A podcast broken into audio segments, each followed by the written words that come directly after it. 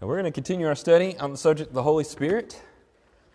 And if you're coming in tonight, I hope it's not too much over your head. You can go to our website, and I've put up the first uh, kind of sets of notes from the last uh, two PowerPoints. Uh, we're still getting into a little bit of the theology and pneumatology, so a little bit of some, some depth uh, tonight. But next week on Sunday night, when we're moving forward, it's going to get very practical. So we're laying the foundation to be able to build on. And tonight we're going to look a little bit more into the subject of uh, the Holy Spirit and His work with the prophets, and then prophecies regarding the Christ, the Messiah who is to come. So that's what we're going to dig into. So if you've been, I'm going to get back, backtrack a little bit. If you've been missing notes, and I know some of you said, oh, you went too quick and we didn't get all the information, you can go on the website and look at it right now. And I'm probably going to have to reorganize it. The way that I have it, it's going to look like a mess if I keep doing it the way it is. But I got the slides up, um, and I think you'll see when you, when you go on the website what it looks like. But if you go on the website and you go under messages, you can go down and look at Holy Spirit, the study on the Holy Spirit. And hopefully, I'm going to add some more to it. I don't know if I'm going to be able to link the audio over to it as well, but we used to get a lot of emails and phone calls from different congregations wanting to use uh, that material that was published in Jacksonville on Dean Rhodes' website. So I'm happy to be updating it and uh, be able to provide it again and maybe in some more detail and maybe be useful to others as they're looking to teach on the subject. So tonight we're, we're again looking at the Holy Spirit. So, what should Christians presume about the Holy Spirit? I don't think we should presume anything. As we looked at the very beginning, our first lesson was on identifying the Holy Spirit. And we looked at a number of scriptures that talks about the Holy Spirit speaking through Scripture, speaking through the prophetic writers of the Bible. And so, how does God's Spirit speak to His church and to His people? And uh, we've emphasized, and I've emphasized this, that Christ said to His apostles that He's going to send the Holy Spirit to guide them into all truth. And we need to be very, very careful today to think that I have the Holy Spirit directly speaking to me, and so I don't need the Bible, or I don't need other revelation, or that I myself am the main source of, of truth, or that I've got a, a, a truth that's equal to the, to the Scriptures. And Jesus said all truth will come, and he told that to his apostles. Did it happen? I believe that it did.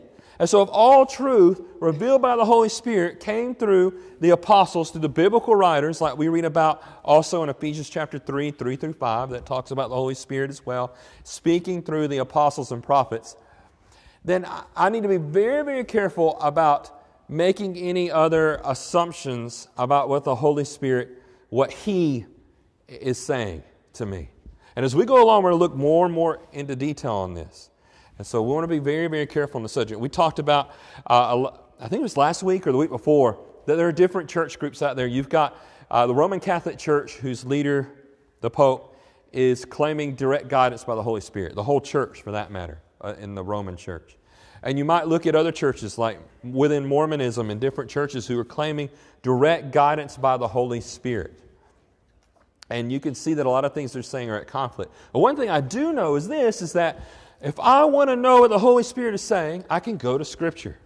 Acts chapter 2, you have a quotation there. It says the Holy Spirit says, and, and Peter quotes from the Psalms, quotes from David.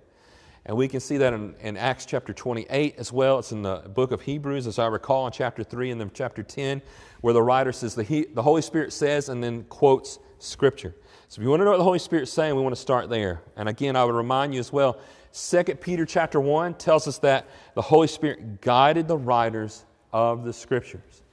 I want to know what the Holy Spirit is doing, what He is doing. I want to read the Bible and read the scriptures, and He will tell us how He operates. So, what are some indications that someone possesses the Spirit of God? And so, if we're looking specifically at prophets, a prophet is someone who speaks forth God's word, and as we're going to see tonight, he is guided by the Holy Spirit. When we looked at Moses, we looked at Moses last week. Moses had the Holy Spirit upon him. And there's a very curious passage there in Numbers where God says, I'm going to take part of the measure of the Spirit that's upon you and put it on the 70 elders. There's also another passage of the Spirit being given to Joshua. And so we see God's Spirit directly leading them. There are other passages in the Bible I don't want to overlook as we're going through here, but I do want to note them. For instance, Genesis 41 and verse 38, Pharaoh recognizes that Joseph is able to tell him what his dreams are and interpret them because he's guided by the Spirit of God. And therefore, the Pharaoh uh, concludes that Joseph is an ideal man being guided by the Spirit of God to be leading and helping to, to guide Egypt. We also see this with another prophet, Balaam. And you remember when Balaam is, uh, Balak's trying to get him, King Balak of the, of the um, was it the Midianites, as I recall? You can correct me later. It's either Moabites or Midianites, but they're all mixed together in, in that text. And so King Balak's trying to persuade Balaam to curse Israel. And three times he goes to curse them, and he says, I can't do it, and he blesses them. Now, Balaam ultimately ends up cursing Israel but not verbally, not as a prophet. He does it by giving indication well, if you get these women to come and seduce them at Baal Peor, then they'll go and worship these false gods and, be, and fall away. And so Balaam does sin in that sense. But again, you can look in Numbers 24 and get more details about Balaam being guided by God's Spirit, and therefore he's not going to speak. He should not, if he's really being guided by God's Spirit, uh, curse God's people. All right, so those who taught God's word by the Spirit, they're prophets. The Holy Spirit gives them revelation. Prophet, Greek word, prophetes, means to speak forth revelation. Not just predicting the future, but speaking forth revelation. Not everyone is a prophet. Not everyone is an apostle. And we open our Bible and we see Jesus talking to the apostles in John chapter 14 through 16, that is the probably the, the most misused section of Scripture in all the Bible in regards to the Holy Spirit. Because people will say, well, that's me. Well, you need to be very careful there because if you go and you read John 14 and verse 26, John 15, verse 26, John 16, 12 through 16, and you look in that context, that last night of Jesus before Jesus is going to die the next day, He's going to be betrayed that night. He's giving his apostles final instruction, telling them, if I go away, then you're going to receive the promise of the Spirit who's going to guide you in all truth. Some say those who have the Spirit must prophesy, they must speak in tongues and or hear God's voice speaking to them. So there, there should be a distinction made. There is the Holy Spirit guiding someone and speaking directly to someone that we read about in the Bible, a, a, prophet who speaks forth the word. Then you've got us, all Christians today, in which the Holy Spirit dwells within us. He's with us, and He strengthens us, the Bible says. And He does great works. Now, when we were studying 1 Corinthians, we saw this in chapter 12. Not everyone had the ability to speak in tongues. There are a lot of churches today, they'll say, well, if you have the Holy Spirit, then you've got to speak in tongues. But you go read the last three verses of 1 Corinthians 12, and it says some people had the gift of prophecy and some had the gift of this. And that was the Holy Spirit working directly upon them in the first century, giving them those gifts. Those gifts were passed down, number one, by the apostles laying on of hands. And when the apostles have passed away, who's going to lay on hands and to pass on those gifts? So that, it was, those are gifts that were given directly from God for that purpose of the apostles having all truth, revealing it, and giving that revelation to humanity in the first century. So all truth, again, came through those apostles.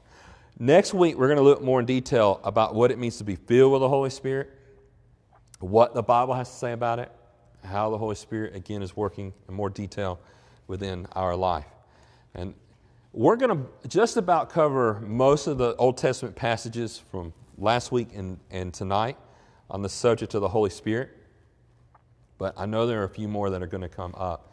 For instance, in Ezekiel, as I recall, chapter 36, you have a prophecy and prediction that with the new covenant coming, the New Testament coming, God promises to give His Holy Spirit. So there's a lot of things in the Old Testament looking forward to to receive from God's Spirit. I feel like we need to take a break right now. Given you a whole bunch of material. So maybe I'll pause for a second. But, anyways, I hope I'm getting, I got your attention. I don't want to lose you right now. All right, so I'm going to slow down in a minute, but I want you to look here also at Ezekiel. This is kind of funny. You, you see some humorous things in the Bible and you know, how people behave. But in this one, if you, if you don't, I guess, if you're not there to see it, it's kind of a strange thing to, to begin to read in the scriptures. But Ezekiel is a prophet, and the Spirit comes upon Ezekiel and sets him up on his feet, like picks him up. And if you know about this, and you read Ezekiel, you might be know where I'm going with this. Then God also, from that point, sent him on a mission. So the Holy Spirit sits him on, his feet and says, You got a mission. This is what you're going to do. Ezekiel says this in chapter 3 and verse 14 The Lord lifted me up and took me away, and I went in bitterness in the heat of my spirit, and the hand of the Lord being strong upon me. That's his description of God's going to bring me into a vision. And, it, and if you read Ezekiel, you read some of those very curious visions that go on and that are depicted there in the book. But again, he, he says it once, twice, three times the Spirit has lifted him up. But I want you to look at this one. So God in a vision appeared to Ezekiel in the appearance of a man, uh, like gleaming metal with legs of fire. The symbolism there, um, there might be more to, to take from that, from the symbolism of God. But not that he was a man, of course, but that he had that form. Look at this right here. And I think this is what I'm looking for. Yes. If you've already reading the text, you already know what I'm pointing out here. Ezekiel 8, verse 3, it says, He put out the form of a hand. This appearance of God in this kind of angelic form, like a, the, the angels are often described as spirits of fire. You read about that in the end of Hebrews chapter 1. So he put out the form of a hand and took me by a lock of my head. So God takes Ezekiel by the hair of his head. Some of you are trying to imagine that right now. And maybe it's because that's the kind of what, what Ezekiel needed. He needed somebody to pick him up by the lock of his hair. And the Spirit lifted me up between, the, between earth and heaven and brought me in visions of God to Jerusalem, to the entrance of the gateway of the inner court that faces north, uh, where was the seat of the image of jealousy, which provokes to jealousy. Now, I know a lot of that's like, what does all that mean? Well, there's an image there that shouldn't be there in Jerusalem. People are worshiping an idol. And Ezekiel, again, is prophesying that, that Israel needs to repent of it. But I do want you to see this. I think it was it's probably the most curious thing in the Bible. We see, we see the Holy Spirit lifting up a prophet by his hair between heaven and earth. Um, but Ezekiel accomplishes his mission. He does what he's told to do. Maybe he was younger there and he needed that kind of, I don't know, that kind of discipline. But the Spirit operated with authority over the prophets. And that's one thing. Everything we've been looking at tonight, you see that. And the Bible warns, it says, if a man comes in Deuteronomy, this is what Moses says Deuteronomy chapter 18 and verse 20, and he begins to prophesy and say things are going to come about and they don't come about, he's, Moses says there is God speaking through Moses, he's, that prophet's going to die. He won't live. You can't come in the name of God and then uh, continue to lie, or that he is to die. Um, whether death is immediate or not, because you, you do have false prophets, you do have others in the scripture who are claiming to be guided by God, and yet they lead astray. Now, to, to get more in the more practical side, Zechariah talks about this, and there are other passages in the Old Testament as well. And he talks about the Jews who refused to listen to God when they rejected God's words. And he says they refused to listen to it, but it was sent by his Spirit as he spoke through the prophets. That sounds familiar. It should. It sounds a lot like what Peter said when he spoke about how the prophets were guided by the Spirit. Zechariah 7:12, he says, They made their hearts diamond hard. Isn't that a very vivid description? And made their hearts diamond hard, lest they should hear the law and the words of the Lord of hosts, has sent by his Spirit through the former prophets. Therefore, great anger came from the Lord of hosts. God expects his people to listen to the Holy Spirit. How? Through the prophets. And how could they read or, or know the former prophets? I kind of gave that away. By reading them, going back and looking at those scriptures. And, as we see here in the Bible, again, the scripture is, is the Holy Spirit speaking to God's people. And He has specific men to do that. And it's not everyone's job and ability to do it. Micah has a, a very peculiar description as well. He talks about a time when diviners and seers, and I thought it tied in with this, will no longer hear from God. And you know about Israel's history, and the Bible ends, Malachi, you got over 400 years of no prophets. Where's the Holy Spirit speaking until John the Baptist? And so we read this in Malachi chapter 3, verses 6 through 8. Therefore, excuse me, Micah chapter 3, verses 6 through 8. I'm confusing the two. Micah chapter 3, verse 6 through 8. Therefore, it shall be night to you without vision, and darkness to you without divination. You're not going to be able to see because you don't have any guidance from God's prophets who lead you. The sun shall go down on the prophets, and the day shall be black over them. The seers shall be disgraced, and the diviners shall be put to shame. They shall all cover their lips, for there is no answer from God. In other words, they become like lepers, they cover their lips. Remember in the book of Leviticus, it says those who had these diseases were to cover their lips. He says, But as for me, I'm filled with power, with the Spirit of the Lord and with justice and might to declare to Jacob his transgression and to Israel his sin. So Micah saying, The Holy Spirit has sent me to proclaim this with power, and justice, and might, and to tell Israel their sin. That was his mission. And so again, we see the work of the Holy Spirit. What does the Holy Spirit do? He's, again, he speaks to the prophets and he's warning God's people. Before we finish tonight, I want to direct your mind toward Christ. So, in that passage in Deuteronomy chapter 18, where it warns, warns about false teachers, we also read in the scripture that the Spirit's going to come upon the Messiah, who is the prophet. Who would the Messiah be? Who would the Christ be? What would his connection be with this promise of the coming of the Holy Spirit? What, would the, what should the Jews in the first century have been looking forward to? What should they have been anticipating about the Holy Spirit? Think about that. And we, we looked a little bit at this already. But once you look at these, these scriptures. I like this one Isaiah 11, 1 through 2. I think the last time we read it, we emphasized that the Holy Spirit is a source of wisdom and understanding and knowledge from God. That's what He, he provides. And so when the Christ comes, He's going to be a prophet. Fact, to back up, Deuteronomy 18, that passage up there, Deuteronomy 18, 18 through 19, Moses says, The prophet is coming. The prophet. And when you see that phrase in the New Testament and they say, Are you the prophet? They're, they're asking, Are you the one that Moses said who's going to come, who's going to give commands and be a greater leader than Moses? So there's somebody who's coming who's greater than Moses.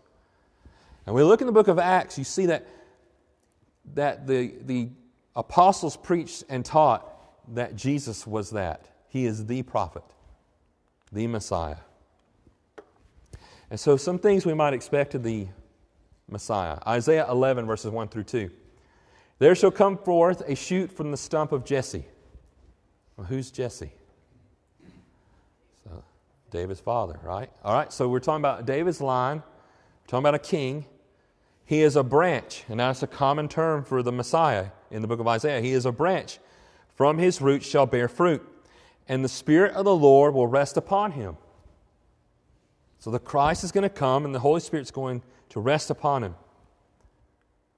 Going to essentially anoint him. And the Spirit of wisdom and understanding, the Spirit of counsel and might, the Spirit of knowledge and the fear of the Lord. And this scripture goes on and tells us he will judge, he will decide equity for the meek of the earth, he will strike the, the earth with the rod of his mouth. Does that sound familiar? If you read the book of Revelation, it stands out.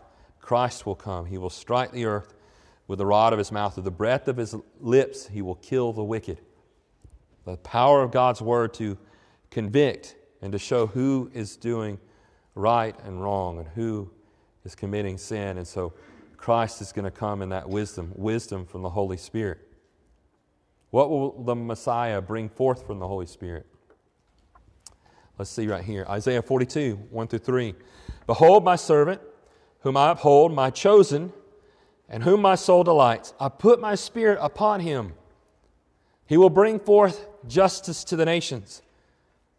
He will not cry aloud or lift up his voice or make it heard in the street. A bruised reed he will not break, and a faintly burning wick he will not quench. He will faithfully bring forth justice. It's going to help those who are depressed and downcast. And that's what we see in Christ. We see it in his words, and it's all going to be fulfilled in his final coming as well. So I think about these things, and I know as we, we ponder them, oftentimes we think of Jesus, we might think of the, the stories we read about in the Gospels. Maybe we try to simplify our, our view and our understanding of them. I think we all do that. Whenever we read something in the Bible and it gets kind of deep and complicated, we want to um, make it simple where we can understand it and carry it with us. I, I do that as best I can. Well, what relationship do we see here?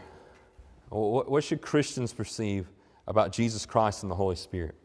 Well, one thing we see very clearly is when Christ comes, the Spirit's going to be speaking through him. He is the prophet of all prophets. He is greater than Moses. And he's going to bring about a wonderful state in the world. As we, we read our Bible and we think about Luke chapter 3, you remember the account here when all the people were baptized, when Jesus had also been baptized and was praying, the heavens were opened, and the Holy Spirit descended upon him in a bodily form like a dove, and a voice from heaven, You are my beloved Son, with whom I am well pleased. We see these things, things fulfilled with Christ. We also see uh, descriptions like in Acts chapter 10 where Christ is anointed. Who's anointed in the Bible? Well, prophets, priests, and kings. Well, Jesus, the Messiah, he is anointed with the Holy Spirit and with power. The Spirit with Jesus. The Spirit led Jesus after his baptism into the wilderness. He was tempted there. But he also came back out from the temptation by the power of the Holy Spirit. The Holy Spirit was with Christ. If anybody knows anything about the Holy Spirit, it is Jesus Christ. And so the more that we study this and we look at what Christ has to say, I think a greater impact it should have on us. And after Jesus came out of the wilderness by the power of the Holy Spirit, he went into the synagogue there in, in, in Nazareth and he began reading. And he read from Isaiah 61 1 through 2. And this is what it says. This sounds familiar. The Spirit of the Lord is upon me because He has anointed me to proclaim good news to the poor. He has sent me to proclaim liberty to the captives and recovery of sight to the blind, to set at liberty those who are oppressed, to proclaim the year of the Lord's favor. here you have a prediction that Christ is going to do wonderful miracles, wonderful works, helping those who are desperate and helping to heal them, and he does so by the Holy Spirit. So the Holy Spirit is about revealing Jesus as the Christ. He is that prophet. He speaks through the scriptures. If you want to read more about that, you can go to Romans chapter 1. I know I've given you a lot tonight. Um, I want to look at this other passage here as well. 1 Peter 1 10 through 11 kind of sums this up for us. Concerning this salvation, the prophets who prophesied about the grace that was to be yours searched and inquired carefully, inquiring what person or time the Spirit of Christ in them was indicating when he predicted the sufferings of Christ and the subsequent glories. What I'd bring your attention to here is that all everything that we've seen in the Bible and everything that the Holy Spirit has revealed in the Scriptures by the prophet, that is Christ at work. It is His Spirit. It is the Spirit of Christ. And this is not the only place in the New Testament where you read the description of the Holy Spirit as the Spirit of Christ, God's anointed one and our Savior. So, after considering the scriptures about the work of the Holy Spirit in the Old Testament, what should we expect in the New Testament? We're going to see a lot of similarities. We're going to see how the Holy Spirit speaks to us, and then we're going to see how He strengthens us and dwells within each one of us. Because the Holy Spirit dwells within you, doesn't mean that you are a prophet and that you, you're receiving directly all truth.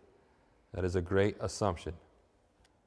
So I encourage you, make no assumptions about the Holy Spirit. I told you it'd be a little deep tonight, so I gave you fair warning. All right. We want to conclude tonight with these scriptures right here. Do you have the Spirit of Christ? This is also what the Bible says. If you don't have the Holy Spirit, you're not saved. You're not saved. Paul says, Romans 8 and verse 9, You, however, are not in the flesh, but in the Spirit. If in fact the Spirit of God dwells in you, anyone who does not have the Spirit of Christ does not belong to him. And as we've seen before, Acts 2 and verse 38 tells us that we need to be repent and be baptized in the name of Jesus to receive the gift of the Holy Spirit. I encourage you tonight, if you haven't been baptized into Christ, you don't have the Holy Spirit yet. He's not indwelling within you. You don't have the many blessings that come from Him. You need to be baptized. If you're baptized in His name, you'll be made holy. You'll be made sanctified. Your sins will be washed away. That is the work of the Holy Spirit. 1 Corinthians 6 and verse 11. We shouldn't overlook that. The Holy Spirit is active and working among His, uh, uh, his people today in the church. And there's no reason why we should ever minimize what the Holy Spirit is, is doing. But we need to understand what He is doing, not change it, not alter it, not, not misuse it.